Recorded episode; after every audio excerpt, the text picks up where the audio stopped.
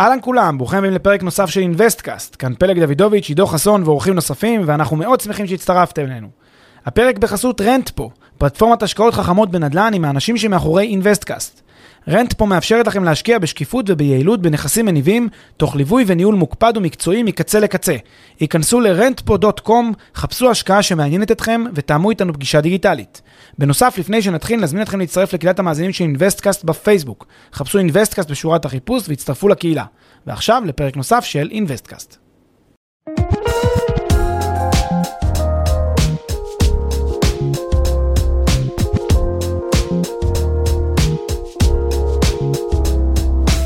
אהלן פלג, אהלן עידו, מה העניינים? בסדר גמור, מה קורה? בסדר. מדברים היום על מיסים, איזה פחד. זה הפרק אה, שכל כך הרבה אנשים ציפו לו, אבל אני כבר ארמוז, זה אחד מיני אה, כמה.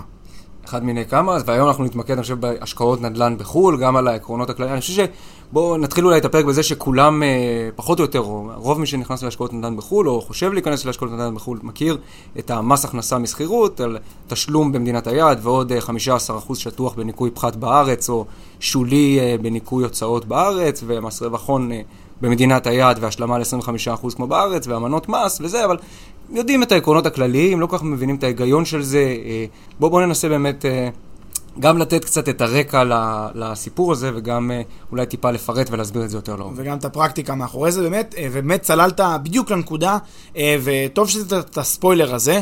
נגיד רגע את העיקרון הכללי. בעצם ב- ב- להכנסות שאנחנו מפיקים משכירות, ואנחנו תכף נסביר הכל ממש לעומק, אז ככה תתרווחו, sit back and relax מה שנקרא, אבל ניתן רגע, נזרוק לכם ישר את המספרים נגד, ה- נגד האוזניים. אה, הכנסה משכירות, כשאני מקבל שכר דירה מנכס שיש לי בחו"ל, בגדול, אה, ושוב, אין פה, הפרק הזה הוא לא ייעוץ מס, וזה לא תחליף לייעוץ מס, וכל הדיסקליימרים החשובים שצריך להגיד בפרקים מהסוג הזה, זה הכל נורא נורא כללי, והכל, ו- וזה בסדר, אנחנו נותנים פה איזשהו עיקרון, אז, אז זה הרעיון. אז על ה- יש לי נכס שמכניס לי כסף בחו"ל, על הנכס הזה אני אשלם אה, ככל הנראה גם בחו"ל וגם בישראל, אלא אם כן יש כל מיני אה, מקרים שבהם אני פטור מאחת המדינות מכל מיני סיבות, נסביר אותם גם בפרק הזה. אני אשלם בסופו של דבר איזשהו סכום בחו"ל, ואני אביא את הכסף הזה אה, לארץ, אבל לא, לא, לא צריך להביא את הכסף לארץ, כי מספיק שהייתה לי הכנסה שצמחה לי אה, בחו"ל. כדי שאני מוסה כאן בארץ, וכאן מתפצל בעצם לשני מסלולים. יש את המסלול ה fix, הקבוע של ה-15% מההכנסה, עם אפשרות לניכויים מסוימים, למשל פחת, ויש את המסלול השולי, שזה אומר על בסיס שיעור המס השולי שאני אה, ממוסה לפיו ב, אה, ב, ב, בפעילות הרגילה שלי, בין אם זה הכנסת אה, משכר עבודה, בין אם זה הכנסות מעסק. אה, ואני יכול לבחור בעצם, האם אני בוחר במסלול השולי או במסלול הזה של ה fix של ה-15%. אז זה לגבי המיסוי השוטף, המיסוי הפירותי והמיסוי בעצם מדמי השכירות, ויש גם מיסוי על הרווחים ממימוש הנכס, מה שנקרא, אה, בישראל קוראים לזה מס שבח, אבל ב- במיסויית זה נקרא מס רווח הון. אז מס על הרווח ההון שלי, אה, בעצם אני ממוסה לפי, שוב, מדינת היעד, המדינה שבה ממוקם הנכס, ולפעמים אני צריך להשלים כאן בארץ לעד 25. אחוז מהרווח ההון, או אה, שבמדינת היעד מוסתי מעל ה-25 אחוז האלה, ואז אה, אני לא צריך להוסיף כאן בארץ כלום. זה ככה, היה, נתנו את זה ישר לפנים, אה, בלי להסביר יותר מדי לעומק, ועכשיו אני מניח שאתה תנחה אותנו איך, מה, איך מתקדמים מכאן. אז יפה, באמת כי, אה, אתה יודע, אני שומע במה שאתה אומר שני דברים. אני שומע, אחד, ממסים אותך בגלל ה... מי שאתה פרסונה, יחידת מס, יחידה שממנה גובים מס, ופעם שנייה אתה אומר, אם זה בארץ, אז יש כל מיני מסלולים, ומדינת היעד, ואצלנו. אז בואו ננסה רגע למפות באמת למה ממסים אותך, על איזה בסיס ממסים אותך, האם זה בגלל הישות המשפטית שאתה, האם זה בגלל איפה שאתה נמצא, אולי שניהם. אוקיי, אז בעצם שיטת המיסוי שנוהגת אה, אה, בישראל היא שיטת מיסוי משולבת למיסוי פרסונלי ומיסוי טריטוריאלי. מיסוי אה, פרסונלי זה מה שמכונה מיסוי שהולך אחרי הנישום. מה זה אומר מיסוי שהולך אחרי הנישום? קודם כל נתחיל הפוך, נתחיל דווקא מהמיסוי הטריטוריאלי. מה זה מיסוי טריטוריאלי? תראה, אתה בסוף יש לך נכס. הנכס יושב פיזית על שטח, על אדמה של איזושהי מדינה. המדינה אומרת, חביבי, אתה באת, לא מעניין אותי מי אתה. אתה הפקת כאן, בטריטוריה שלי הפקת הכנסה, תשלם לי בבקשה מס על ההכנסה שהפקת בטריטוריה שלי. זה מה שנקרא מיסוי טריטוריאלי, והוא הולך אחרי מקום הפקת ההכנסה. איפה שהפקת את ההכנסה, שם אתה צריך בעצם לשלם מס. אבל שיטת המיסוי היא גם מיסוי פרסונלי. מה זה מיסוי פרסונלי? זה מיסוי שהולך אחרי הנישום. מה זאת אומרת הוא הולך אחרי הנישום? אחרי הנישום? נגיד, מדינת ישראל שולחת אותי לקנות נכס בארצות הברית, מאיזושהי, אה, באיזשהו מקום בארצות הברית, כי היא באה לי. ומדינת ישראל אומרת, רגע, אני אה, אה, הבאתי לך מקומות עבודה פה, אני דואגת לך לבריאות פה, אני דואגת לך לחינוך, דואגת לך לכל ה... אני נתתי לך את כל הכלים כדי ללכת ולעשות קופה בארצות הברית, לעשות איזו עסקת אה, נדל"ן בארצות הברית. אז למה שאני לא אשתתף? ולכן אומרת מדינת ישראל, אני הולכת אחריך, אחריך כנישום. לכן בעצם התפיסה היא תפיסה של אה, מיסוי כפול. יש גם מיסוי טריטוריאלי, שזה במקום הפקת ההכנסה, וגם מיסוי פרסונלי שהולך אחרי הנישום. רגע, רגע, אבל אני שומע פה ש- שתי מדינות שרודפות אחרי אותו נישום, אה, כל אחת רוצה, מה שנקרא, לקחת את הנתח שלה, בסוף מי שאוכל אותה זה הנישום, יש לו איזה מין סוג של כפל מס. אתה מרים פה לנקודה הכואבת שיש בהשקעות בחו"ל, אה, ובכלל בהשקעות שמערבות כמה מדינות, זה לאו דווקא השקעות נדל"ן כמובן, זה כל השקעה שמערבת חו"ל, אה, ולכן יש כאן באמת את אימת כפל המס. מה זה אימת כפל המס? זה למסות אותי פעמיים על אותה הכנסה. כי הרי כל מה שנישום רוצה לשלם כמה שפחות מס. אומרים לו, גם מדינה X, גם מדינה Y, אגב, אני אגלה לך סוד, לפעמים יש עוד מדינות. גם עוד מדינה יכולה להגיד, גם אני צריכה לקבל פה משהו נתח, מכל מיני סיבות שאולי תכף נסביר אותן. אה, אבל בגדול, יכול להיות להיות פה כפל מס ואפילו triple מס שאני משלם למספר מדינות. אה, ואכן יש פתרון לזה שתכף נגיע אליו, שזה אמנות המס. אבל אני רוצה רגע להסביר שנייה איזושהי אמירה לגבי אה, מהם הדרכים של מדינות להחליט האם הן ממסות אותך או לא. אז קודם כל אמרנו שיש את המיסוי הטריטוריאלי. מיסוי הטריטוריאלי אומר המקום שבו הופקה ההכנסה.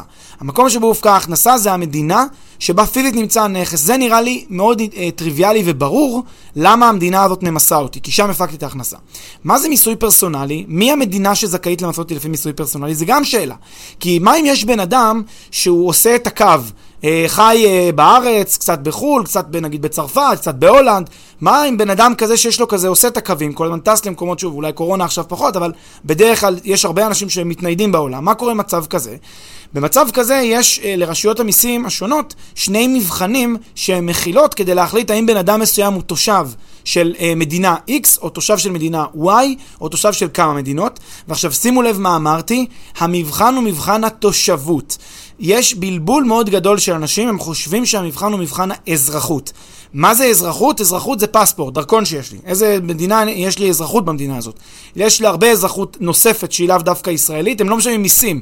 אם יש לך דרכון אה, פולני או יש לך דרכון אה, איטלקי, אתה לא משלם אה, מס באיטליה. אלא אם כן אתה תושב באיטליה. כלומ- כלומר, המבחן הוא מבחן של תושבות. איך בודקים באמת מי תושב? איך בודקים מי תושב? אז כאן התפתחו שני מבחנים לבח- לבחינת תושבות.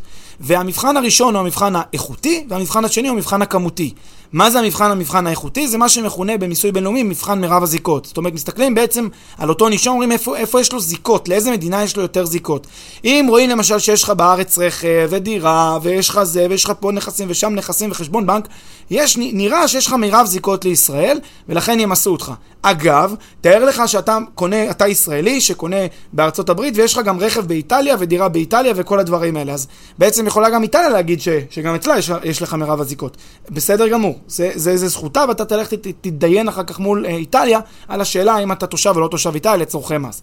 אז זה המבחן הראשון, מבחן האיכותי. כן, ואמרת גם נקודה חשובה, זה לא בהכרח תושבות בהגדרה, אלא זה תושבות לצורכי מס. תושבות. לצורכי מס, כל פעם כשנדברים על יש את עולם המס ויש את העולם האמיתי. בעולם המס מסתכלים אחרת על דברים מאשר בעולם האמיתי הרבה מאוד פעמים, ויש אה, כל מיני מהלכים שהם מהלכים לצורכי מס. מסתכלים על זה למהלכים לצורכי מס ותושבות לצורכי מס והכנסות לצורכי מס. אלה הם היבטים שקשורים באמת בסיווג והאפיון של רשויות המיסים, אבל כולנו מבינים שרשויות המיסים אה, עושות באמת הרבה מאוד, אה, משקיעות הרבה מאוד משאבים כדי להבין ולאבחן בדיוק האם לפניהם נישום שהוא תושב X, תושב Y, ואנחנו גם, אה, חלק יגידו שהם הם מחמירים לחובת הנישומים, חלק יגידו שהם מקלים נישומים, כל אחד מהפוזיציה שלו, אבל בגדול, בואו נסכים שצריכים לעשות את הבדיקה הזאת לכל נישום בפני עצמו, ואף פעם אי אפשר להגיד אה, שיש כלל גורף.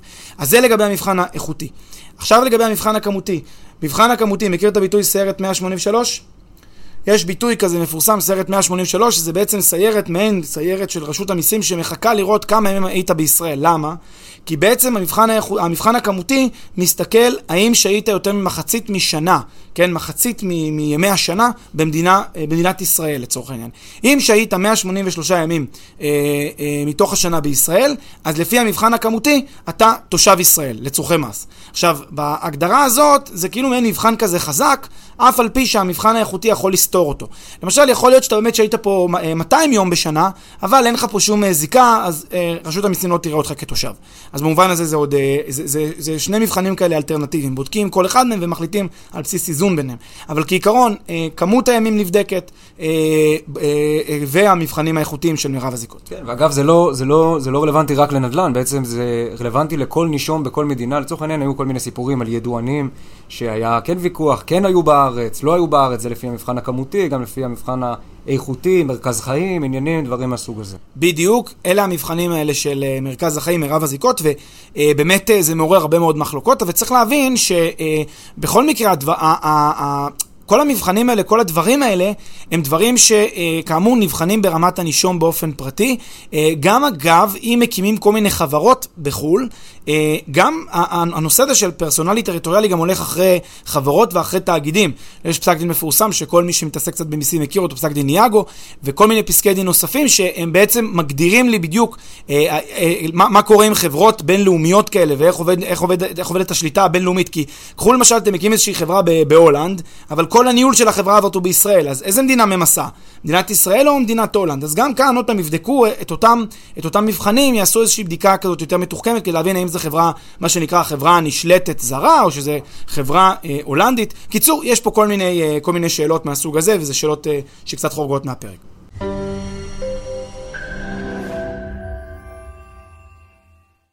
לפני שנמשיך, כמה שניות מזמנכם. הפרק בחסות Rentpo, פלטפורמת השקעות חכמות בנדל"ן עם האנשים שמאחורי אינווסטקאסט. Rentpo מאפשרת לכם להשקיע בשקיפות וביעילות בנכסים מניבים, תוך ליווי וניהול מוקפד ומקצועי מקצה לקצה. היכנסו ל-rentpo.com, חפשו השקעה שמעניינת אתכם ותאמו איתנו פגישה דיגיטלית.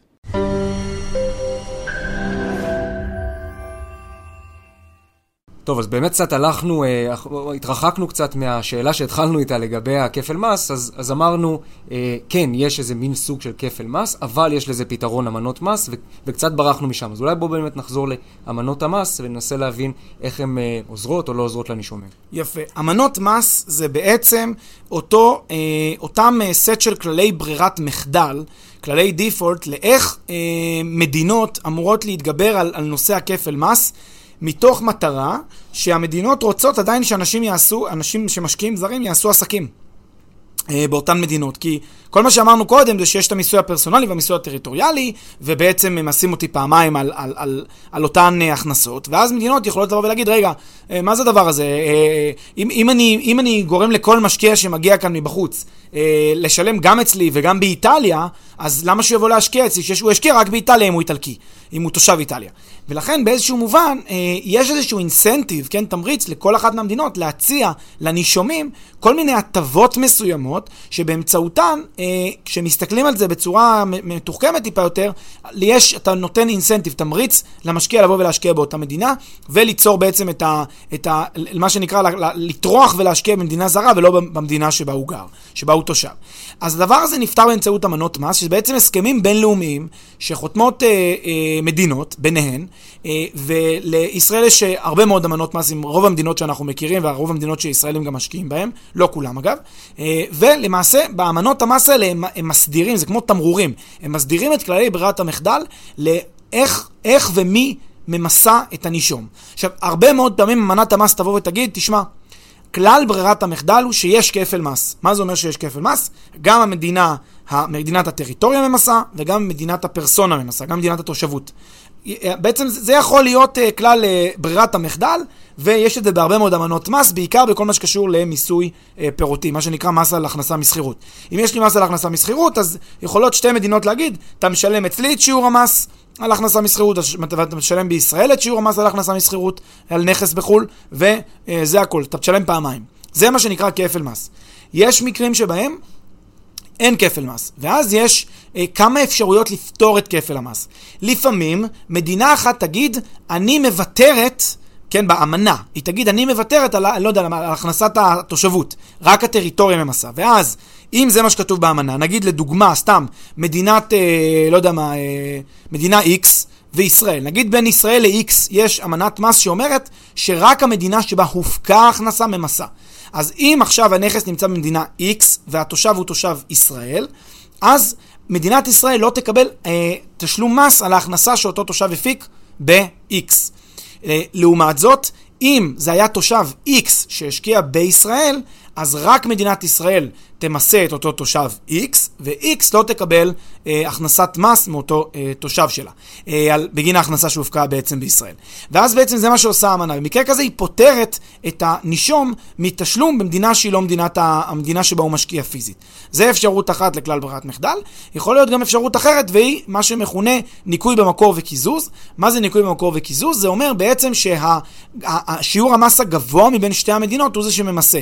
זאת אומרת, אם נגיד, אה, וזה נפוץ מאוד בסוגרון לא שקשור לרווחי הון, נגיד שיעור אה, מס רווחי הון בישראל הוא 25%, ונגיד שאני עכשיו משקיע במדינה זרה, שבה שיעור המס אה, על, על, על אה, רווח הון הוא 20%, אז מה שהולכים זה לפי הגבוה. אומרים, אתה תשלם עד התקרה של ה-25%, אז אתה קודם כל תשלם במדינת הטריטוריה 20%, המדינה שבה הפקת את ההכנסה 20%, זה נקרא ניכוי במקור, אתה משלם שם את ה-20%, ואז כשאתה אה, בעצם אה, אה, צריך לדווח בישראל, אתה צריך להשלים עוד 5% עד לתקרה של ה-25, שזה מה שהגבוה מבין השתיים.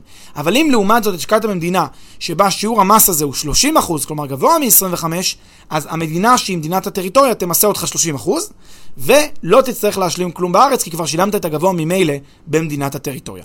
ולכן זה בעצם האפשרויות שיכולות להיות לכללי ברירת המחדל, התמרור הזה שנקרא אמנות מס, זה יכול להיות או אה, לפי הגבוה כאמור, או פטור מאחת המדינות, או כל מיני כללים שכתובים שם. אוקיי, אז הבנו את העקרונות הכלליים. בואו ננסה רגע לקחת סתם מדינה לדוגמה, כמו שלקחת קודם איזה מדינת X, לתת איזה מספרים וזה, ולייצר איזה מין דוגמה פרקטית למשקיע יחיד שהוא לא תאגיד בחו"ל, אולי אחר כך גם נדבר קצת על תאגידים. סבבה. אז, אז בעצם מה שקורה, צריך... אה, אה, אותו משקיע, מה שהוא הולך לעבור, הוא הולך לעבור שני סוגים של מיסויים. מיסוי אחד זה מיסוי פירותי, מיסוי שוטף, זה הכנסה שוטפת שהנכס יודע להפיק, ומיסוי נוסף זה מיסוי הוני, מיסוי על רווח ההון שהוא מפיק מאותו נכס. כן, דוגמה הכי פשוטה, אם יש לי נכס שמייצר לי אה, מזומנים, אה, ואני גם מוכר אותו בסוף, אז לאורך תקופת התנובה של הנכס אני מקבל מיסוי פירותי, אה, מקבל הכנסה פירותית שאני ממוסה עליה במיסוי פירותי, ובמימוש הנכס אני מקבל רווח הון שאני ממוסה אה, על, על אותו רווח הון ב... אה, מס רווחי הון. ואז יש פה שני סוגים של מיסויים. עכשיו, צריך לשים לב שבמיסוי על הכנסות פירותיות, המילה שאני משתמש בה זאת הכנסה, ובמיסוי על רווח הון, המילה שאני משתמש בה זה רווח. עכשיו, יש הבדל בין הכנסה לבין רווח. מה ההבדל בין הכנסה לבין רווח? שבהכנסה אני ממוסה בדרך כלל על ההכנסות שהפקתי מהנכס. לא מסתכלים על מה? על ההוצאות שהיו לי. כלומר, בדרך כלל, במיסוי פירותי, לא מסתכלים על הרווח שלי, מסתכלים רק על ההכנסות, ולפעמים מתירים לי להכיר בסוג מסוים של הוצאות, מה שנקרא הוצאות מותרות בניכוי. מה האינטרס שלי כנישום? שכמה שיותר הוצאות יותרו לי בניכוי. שיהיה לי הכנסה X ויש לי הוצאות Y, ואני ארצה שכמה שיותר מתוך ההוצאות שלי יותרו לי בניכוי. למה? כי אז X פחות Y, שזה ההכנסה החייבת שלי, תהיה כמה שיותר קטנה. כי אני רוצה על כמה שפחות הכנסה חייבת לשלם מס, נכון? כי אני תמיד עושה אחוז מתוך ההכנסה החייבת. לכן המטרה שלי כנישום זה שוב, שכמה שיותר הוצאות יותרו לי בניכוי. אבל לפעמים זה לא ניתן. לפעמים, בגלל שמדובר בעסקה בינלאומית, עסקה זרה, אז רשויות המס לא יודעות להבין איזה קבלות, מה ההוצאות, מה לא הוצאות, אז הן קובעות כלל גורף כזה. כעיקרון, רוב ההוצאות שלך לא מותרות בניכוי, יש כל מיני הוצאות שבכל זאת כן פחת למשל, והוצאות ספציפיות ממש שכרוכות בייצור ההכנסה בצורה ישירה. אה, ולכן יש עם זה הרבה גם אה, מורכבות בשאלה מה מותר בניכוי, מה לא מותר בניכוי. כל מה שאמרתי עד עכשיו מתייחס למצב שבו בעצם ההכנסה שלי היא הכנסה, אה, אה, אה, איזושהי הכנסה, אני ממוסה על אותה הכנסה, ומתירים לי בניכוי הוצאות מסוימות. עכשיו, לפעמים, בחלק מהמקרים אני יכול לבחור במה שמכונה המסלול השולי. מה זה המסלול השולי? המסלול השולי בא ואומר, תשמע, אני אסתכל אליך, על, על, על, על יחידת הפעילות של מה שאתה עושה כרגע, כאל מעין יחידת עסק. אתה כאילו מסתכלים עליך כאל עסק. ואז אומרים, תשמע, אם אתה עסק, אז כמו שעסק יכול אה, להתיר בניכוי הוצאות, יותר הוצאות מאשר אה, יחיד שהוא לא עוסק, אז גם במקרה הזה נתיר לך להכיר יותר הוצאות. ואז בדרך כלל שיעור המס שאני אשלם אותו יהיה גבוה יותר, בדרך כלל זה יהיה המס השולי, שהוא בדרך כלל בשיעורים גבוהים יותר מאשר המס פלט, המס השטוח, שלא מתחשב ביותר הוצאות, ובמסלול השולי אני אוכל להכיר ביותר הוצאות. למשל, לא רק פחת וכל מיני הפחתות מאוד מאוד ספציפיות, אלא אני אוכל גם להכיר בעלויות של תכנון, יועצים ונסיעה לשטח ו- וכל מיני דברים מהסוג הזה, שלפעמים יתירו לי בניכוי, ושוב, כאמור, אני אשלם אמנם אה, שיעור מס גבוה יותר, שיעור המס השולי שלי, שיכול להיות נגיד פי 2, פי אפילו שלוש, משיעור המס שהוא אה, הפלט. אבל אה, יהיה לי יותר הוצאות מותרות בניכוי, ואז אני אוכל בעצם לשלם חבות מס נמוכה יותר. מי יגיד לי אם אני עושה, אם כדאי לי ככה או, או לא ככה? כמובן, יועץ מס, אדם שמומחה, שמכיר, שמבין, יודע להגיד לי מה עדיף לי, עדיף לי זה או עדיף לי זה, ובאמת כדאי מאוד בהשקעות, אם זה לא השקעות טריוויאליות בחו"ל של אה, באמת חד פעמי כזה, אם אתם עושים משהו טיפה יותר מתוחכם, אה, כדאי שלא לומר חובה להיעזר ביועצי מס כדי לעשות תכנון מס נכון. אה, אז זה לגבי אה, כל מה שקשור לעניין הזה. ניתן רגע דוגמה מספרית רק פשוטה. נגיד של 100 והיו לי לצורך העניין הוצאות של 10, אם אני במסלול אה, שהוא מסלול פלט, נגיד המסלול פלט אומר, אתה משלם 10% מההכנסות, לא נעשה את זה מספר שונה, נעשה את זה 15% מההכנסות.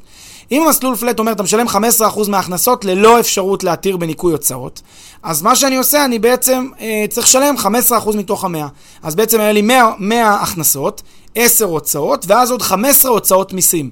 אז מתוך ה-100 אני אשאר עם 75, כן? 10 הוצאות ועוד 15 מיסים, אני אשאר עם 75.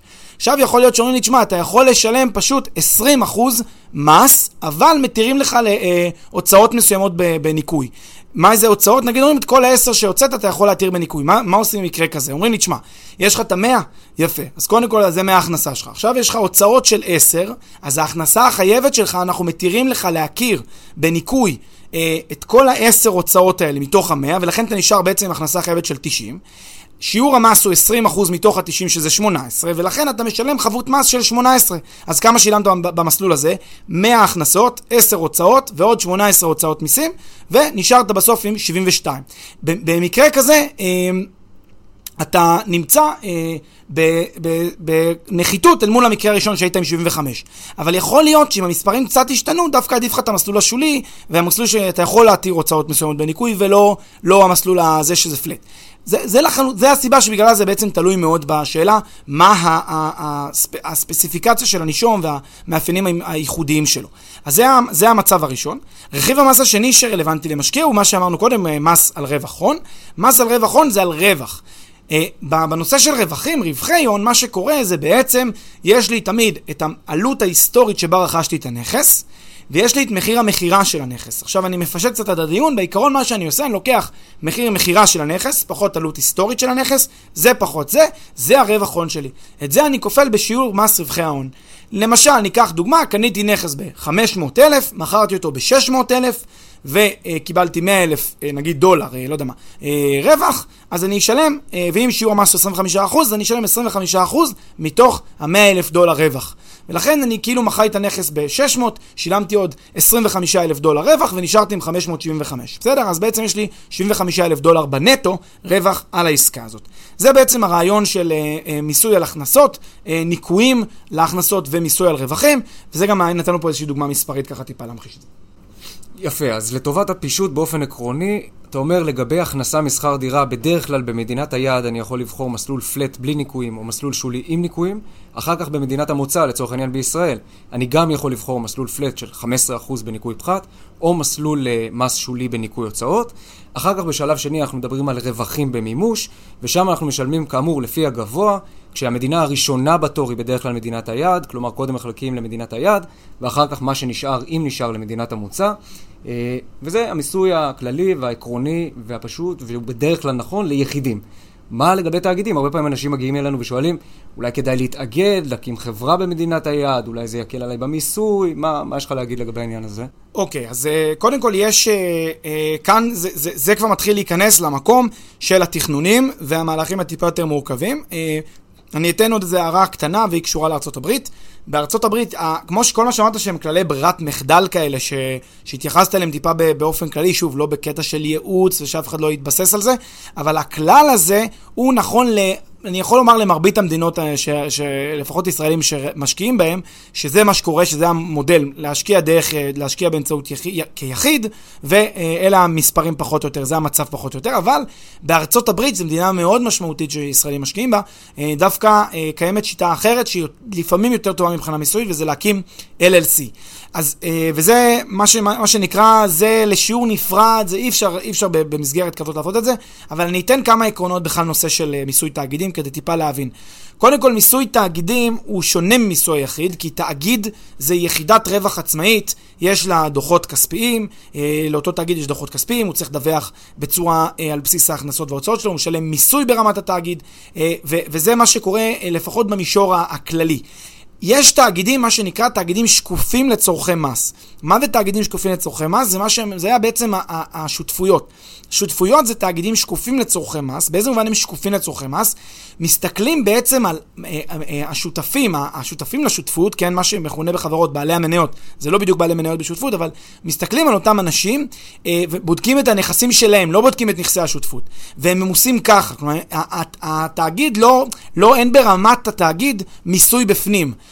ולכן ישר ממסים את זה ברמת השותפים עצמם, ובאיזשהו מובן יש כאלה שמוצאים בהקמה של שותפות יתרון מיסויי מסוים. כי אומרים, תשמע, לי יש יתרונות כיחיד, שוב, כי כשאני עושה את זה דרך תאגיד, אז בהגדרה אני מחויב למסלולים שקשורים למיסוי החברות, שזה מסלולים בדרך כלל יותר יקרים מאשר מסלול של מיסוי יחיד, שוב, לא תמיד, אבל אה, כשאני משתמש בשותפות, השותפות היא שקופה, ואז אני נהנה מיתרונות המס, כי אני ממוסה כיחיד, אבל נהנה ממה? מעקרונות של, אה, כן, מה, מהרעיון של אני מקים תאגידים מלכתחילה.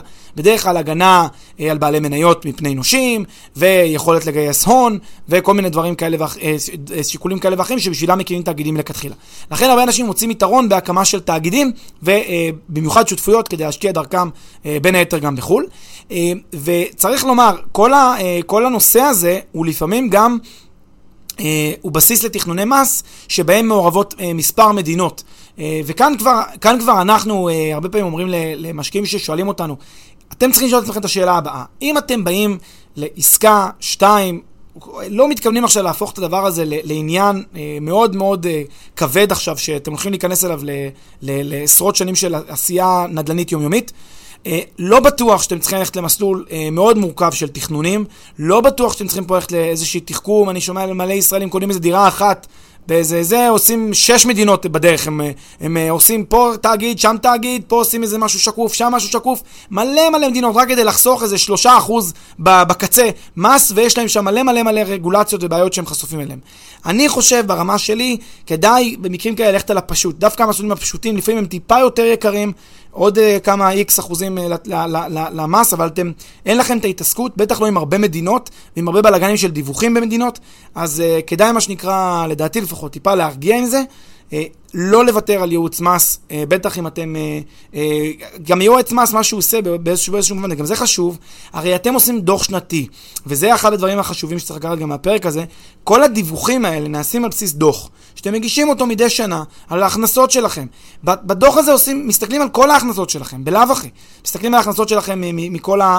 כמובן משכר, אם יש לכם הכנסות נוספות שאתם מפיקים, כמובן אתם יכולים לעשות שם כל מיני החזרי מס גם לקבל בתוך, בתום, בתום התהליך, אם היה לכם כל, כל מיני מקומות עבודה עבודה שאולי חלק מהם מוסתם קצת ביתר. כלומר, יש לכם הרבה סיבות לעשות בלאו הכי את הדוח הזה. אה, ולהיעזר ברואה חשבון או יועץ מס בשביל, הש... בשביל השירות הזה, אני חושב שזה מאוד מאוד טוב. אה, ולכן כדאי לעשות את, ה, את, ה, את המהלך הזה, להיעזר במישהו שידע וידע להכווין אתכם, לתת לכם את העצות הנכונות, וגם יבנה לכם את זה נכון מבחינה מיסויית. אז אה, זה בגדול הרעיון. כן, ובאמת אה, לעניין הדיווחים, הרבה אנשים אה, חוששים, שואלים את עצמם, רגע, לשלם מס במדינת יעד, לשלם מס במדינת מוצא, בסך הכל מדובר בדוח די פשוט, מגישים אותו פעם בשנה, נעזרים באיש מקצוע שיגיד לכם מה אתם יכולים לנקות, מה אתם לא יכולים לנקות, מתחשב ביתר ההכנסות שלכם, ובזה מסתכם העניין פחות או יותר. לא מאוד מורכב, וצריך לעשות את הבדיקה אד הוק, מה שנקרא. לגמרי. אה, ואני חושב שזה באמת פרק אה, שנותן לכם איזשהו קו אה, כללי להתחיל לעבוד איתו. וכמו שאמרנו קודם, ונזכיר עוד פעם, זה לא פרק שהוא ייעוץ מס ולא כדאי להסתמך עליו ולהתבסס עליו בהחלטות. ובנימה אופטימית זו, נזמין אתכם כרגיל להצטרף לקהילת המאזינים של אינבסטקאסט בפייסבוק. חפשו אינבסטקאסט בשורת החיפוש, תצטרפו לקהילה שלנו. וזהו, וספרו לנו על תכנוני מס מדהימים שעשיתם ב-EA קיימן. תודה, פני. תודה רבה, יו.